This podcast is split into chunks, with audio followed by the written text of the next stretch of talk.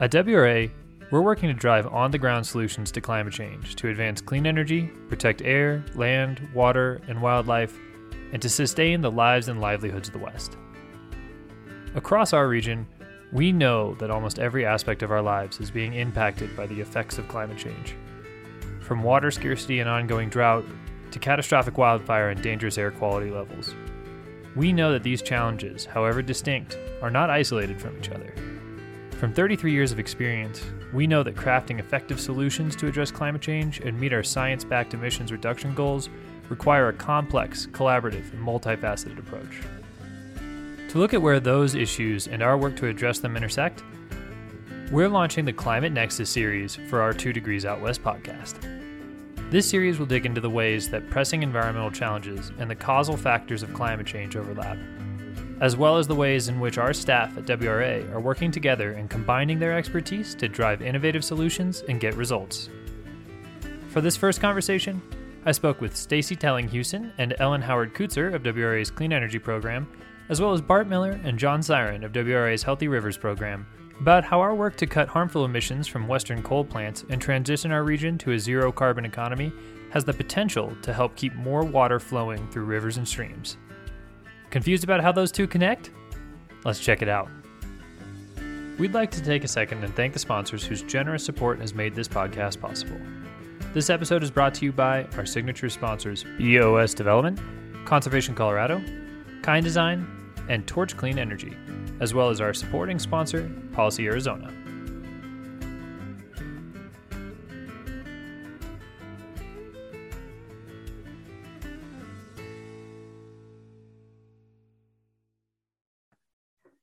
Hey, everybody. Thank you for joining me today. To start off, many people might not realize that water and energy are so closely tied together in the West. People might be familiar with hydropower in other regions of the country, like the Pacific Northwest, but here in the Intermountain West, the relationship is a little different. Stacy and John, can you briefly explain how our current energy production processes use water, how much they use, and how that impacts our region's rivers and water security?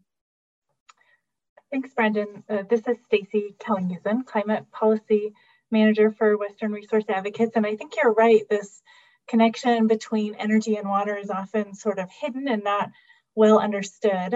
Um, but, uh, you know, a typical conventional power plant uses a fuel like coal or natural gas or nuclear fuels to heat water and turn that water into steam. That steam then turns a turbine, which generates electricity. And then the power plants actually use water to cool and condense the steam so that it can be recycled. Um, in, in other parts of the country, like along big rivers in the east or along the coast, power plants will run huge amounts of water through the cooling systems. And these types of plants typically return all of that water to the river or the ocean, but at a higher temperature, which can cause thermal or other water quality issues, as well as issues with um, catching fish and other organisms in their systems. But in the interior west, most of our plants use what's called wet recirculating cooling systems. These plants withdraw a much smaller volume of water from rivers, but they consume all or nearly all of that water. A typical Western coal or nuclear power plant would consume around 600 gallons of water for each megawatt hour of electricity they produce, while a combined cycle gas plant um, is more efficient and would consume about a third as much. Um, in contrast, most renewables like solar, photovoltaics, or wind use no water. Thanks, Stacy. And this is John Cyran. I'm a senior staff attorney at the Healthy Rivers program at Western Resource Advocates. Um, and we've been looking at the connection between power plant water uh, in the state of Colorado and across the West um, for the last several years at least. Um, and when you take these power plants together, it ends up being quite a bit of, of water that's used. Um, in a recent report uh, filed by Public Service, they're called their Electrical Resource Plan for their thermal generation facilities. They reported uh, over 30,000 acre feet of water consumptively used in one year by these plants. Um, that's a, quite a bit of water. We, we, as a rule of thumb, uh, calculate um, two to four families or about 10 people would use one uh, acre feet of water over an entire year. So over 30,000 acre feet ends up being quite a bit of water. And if these power plants begin to uh, close down, we're going to be adding back into the system quite a bit of water. Stacy, John, maybe you can bring this to life a little bit more for me. Stacy, I know you mentioned that the water is consumed, and John, you mentioned that this could add new water back to the rivers. So, unlike uh, hydropower or coastal plants, like you mentioned, we're not adding any of the water that's being used to cool these plants back to the rivers right now. Is that what you're saying? Yeah, that's exactly right. So these most of the power plants in the interior west withdraw this water from streams use it to cool the steam and it's consumed entirely so it's it's gone from the system so as john described really well you know as we start to see some of these power plants retire that's real water that gets put back into the system that can be used for environmental needs or for cities or agricultural or, or other purposes wow that's fascinating and bart while this interconnection of water flowing in our rivers and coal plants used to produce our energy might be a new concept to many, this isn't really a new challenge for us here at WRA, right? You worked with experts across WRA's Healthy Rivers team and our clean energy program in 2009 to confront the construction of a coal plant that would have used a considerable amount of water to cool its generators. Can you tell us a bit about what led you uh, and you all at WRA to engage with that issue then and what you learned from it? Yeah, sure, Brendan. Um, uh, Bart here, the director of the Healthy Rivers program at Western Resource Advocates. And we did get involved way back in 2008, 2009. It was related to a proposed power plant on the Arkansas River in southeastern Colorado. It was called the Holly plant.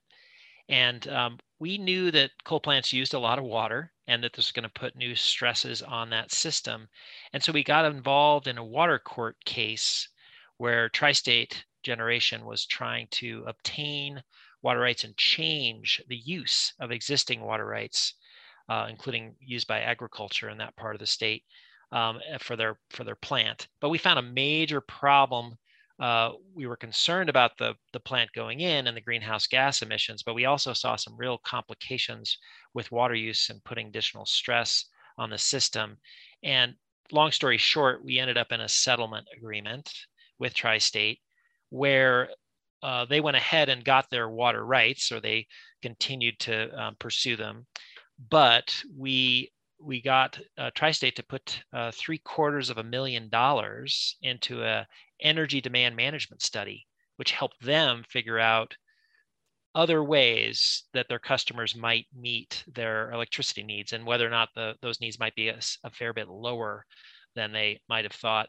Um, Tri-State never built that plant. Um, they ended up um, getting the water rights, but never actually putting them to use. And that demand management study uh, helped help them figure out had a much clearer picture about how they could meet energy needs in the future uh, without having to build the Holly plant.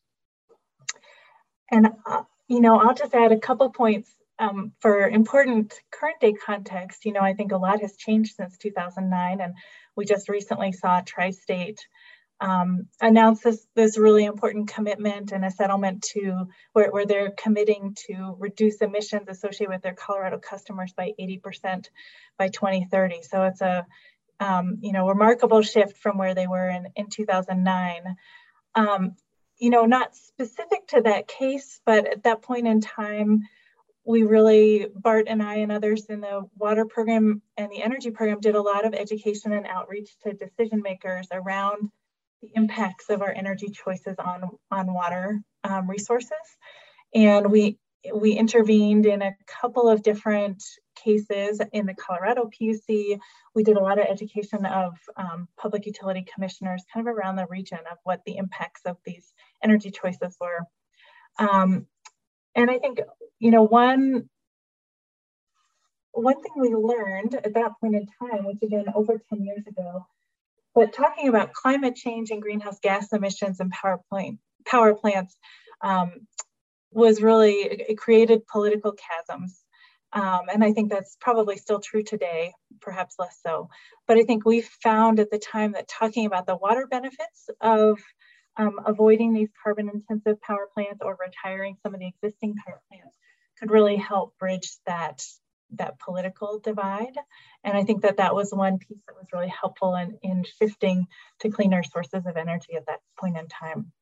Stacy, I wonder if you could explain something a little bit more for me. You mentioned that you intervened at the Public Utility Commission here in Colorado. Many of our audience and listeners might be familiar with what that means, but for those who aren't, can you explain what it means to intervene in something like this and also uh, how that ends up creating change across the West? The, the Public Utility Commission holds these legal cases or legal reviews of for example, a, an electric utility's long-term resource plan. And that's where these water impacts are kind of um, most relevant. And WRA, along with other stakeholders, will intervene or, or will become a formal party to that legal proceeding. And that gives us the opportunity to really analyze the um, testimony and the proposals that the electric utility has put forward and to do our own um, analysis and testimony and provide that to the public utility commissioners who are ultimately the judges who then take all of the evidence in the record and decide um, what is best for um, for the electric utilities customers and for the environment in the state. Um, you know, in particular, in some of the, you know, some of those early electric resource plans, we provided testimony that showed that a transition to cleaner resources would really provide important water benefits. On a parallel track, we also um, did a lot of outreach and education to these decision makers to show the best ways that utilities could evaluate and report water use as part of their resource planning efforts. And I think that that was really important. So prior to say 2010, a lot of electric utilities in the West didn't even report how much water they used or how much water they expected to use in the future. And now many of those utilities do report that. So it's a, a real factor that utility commissions can use to decide what's the best path, path forward. Stacy and Ellen, you've been working to reduce harmful fossil fuel emissions through the retirement of Colorado's remaining coal plants, which has the potential to free up huge amounts of water. Can you explain how working to replace our region's coal plants with clean energy can also protect the health of our rivers and increase our region's resilience to climate change? Sure, I'm happy to answer that, Brendan. Hi, Brendan. My name is Ellen Howard Kutzer. I'm a senior staff attorney in Western Resource Advocates Clean Energy Program. And I'd love to have Stacy's input as well. Um, you know, I think what we see here in Colorado in particular is that a lot of these coal-fired power plants are located in our basins where there's just a shortage of water. And so when you take a coal unit offline, first and foremost, you don't have to divert any of the water that's necessary for cooling, which is a very water intensive process for use in the, in the power plant any longer. So, you know, not only are you not extracting water for that purpose, but you're also able to use that water that's been freed up for new purposes which in a lot of these drought stricken regions can be really, really important. And so an example of where we've worked a little bit on an, issue with a coal plant that's already retired is in the town of Nucla, uh, which had a coal-fired power plant that was run by Tri-State Generation and Transmission Cooperative. So when the Nucla plant retired, uh, water was freed up for Tri-State to potentially do other things with it. And so um, that became a very important resource, particularly for the towns of Nucla and Naturita, where they have some shortages certain times of the year, particularly the summer months, where they really don't have enough supply to meet what's needed to to meet the town supply. Not only that, but there's not water available for recreation. There's not water available for angling. There's just a lot of um, potentially really valuable uses of that. So um, John Cyran's been working hard on negotiations for what we do with that water. But you know, the first step in, in my work is to actually work at the PUC to get those coal plants retired. Ellen, I think that that is a great explanation. I wanted to add one piece, um, kind of addressing your question, Brendan, about how this transition helps to increase our region's resilience to climate change. And I think it's really important to remember that many of our renewable resources use no water. And we've seen in past droughts instances where there are real water shortages um, in, in, specific basins where a power plant either has to acquire water from um, agricultural users or other entities, or has to extend its water intake pipes um, to, to access reservoirs that, that may be falling um, because of drought. And so to the extent that we're relying on these cleaner um, sources of energy, we're also you know, ensuring that we, we have these reliable energy supplies during times of drought as well. Well, after you've all described that process, it sounds fantastic to me. I'm a really passionate angler. Spend a lot of my time ankle deep in rivers in the summers when I can. And I've definitely seen them dry up and understand that. So this process sounds fantastic, but is it really that easy? And John Cyran, uh, you know, is it is it uh, as straightforward as it sounds, or are there other challenges to ensuring that once we free up this water from coal plants using it or other energy generation using it, that it goes back into our rivers? Well, thanks for that question, Brendan. And as you suspected, it's not that easy. Uh, water is really valuable in the West, as, as it makes sense it would be given its scarcity. Um, it can range from $100 an acre foot to $80,000 an acre foot uh, in different parts of the West. So it's not that easy to simply say, oh, there's new water in the river. We'll just keep it in the river. What we need to do is figure out legal mechanisms uh, that we can use to keep it in the water to make it beneficial.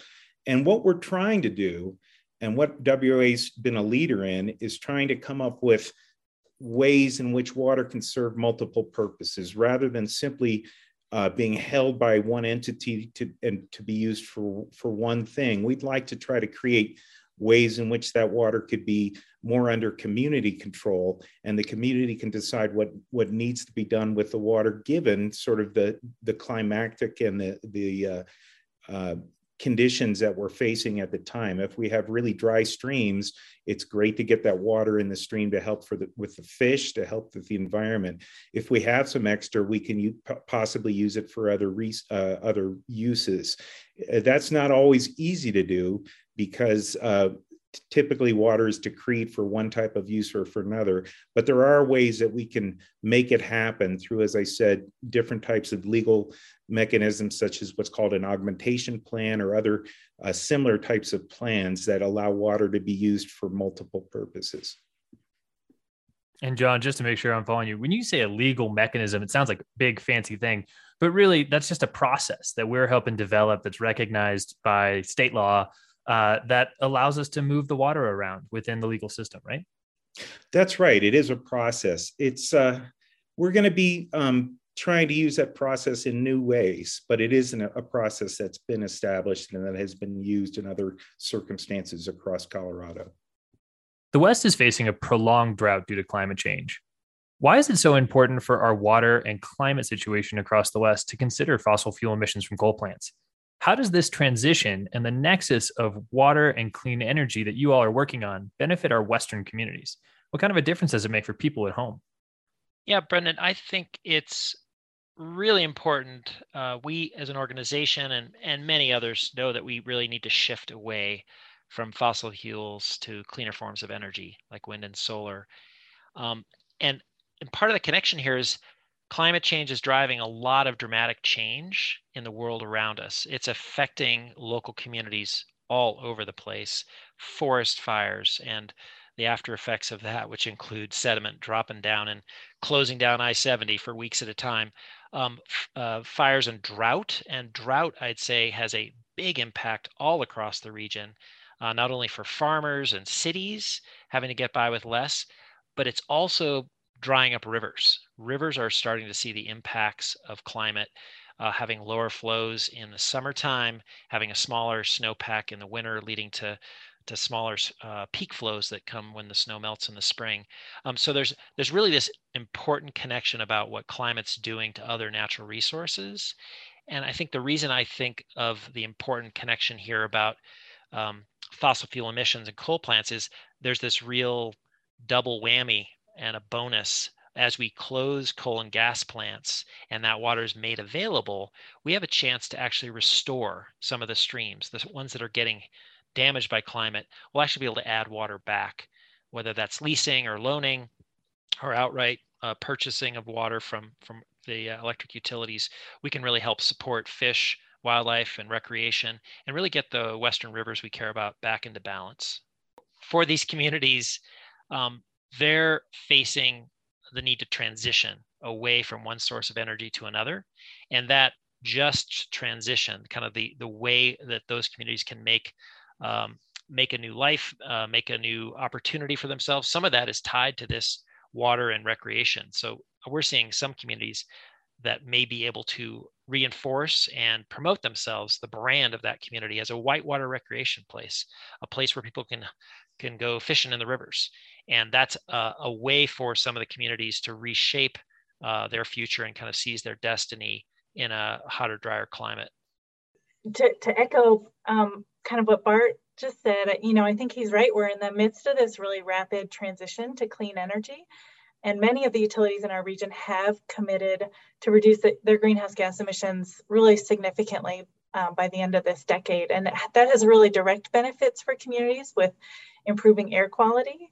Um, and also, as we were talking about, it frees up water that can be used by those communities, particularly as part of the just transition. And, you know, I, I guess I wanted to provide one example um, of, of a power plant in the region that is in the process of, of closing down, and that's the San Juan Generating Station in northwestern New Mexico.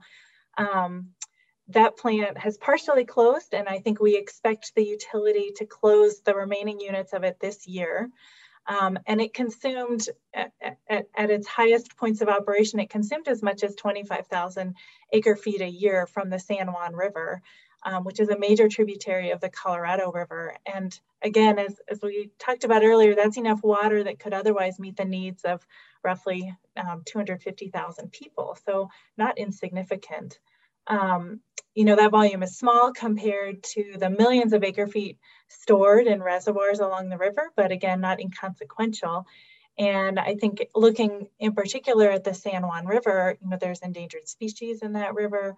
Um, there are important recreational industries dependent on that river. And it flows into Lake Powell, which is at its lowest point since the reservoir was initially filled um, and on the cusp of whether it can continue generating hydropower.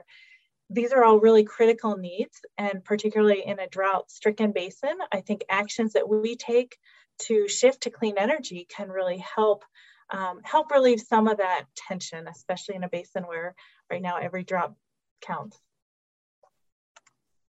So then, what's next?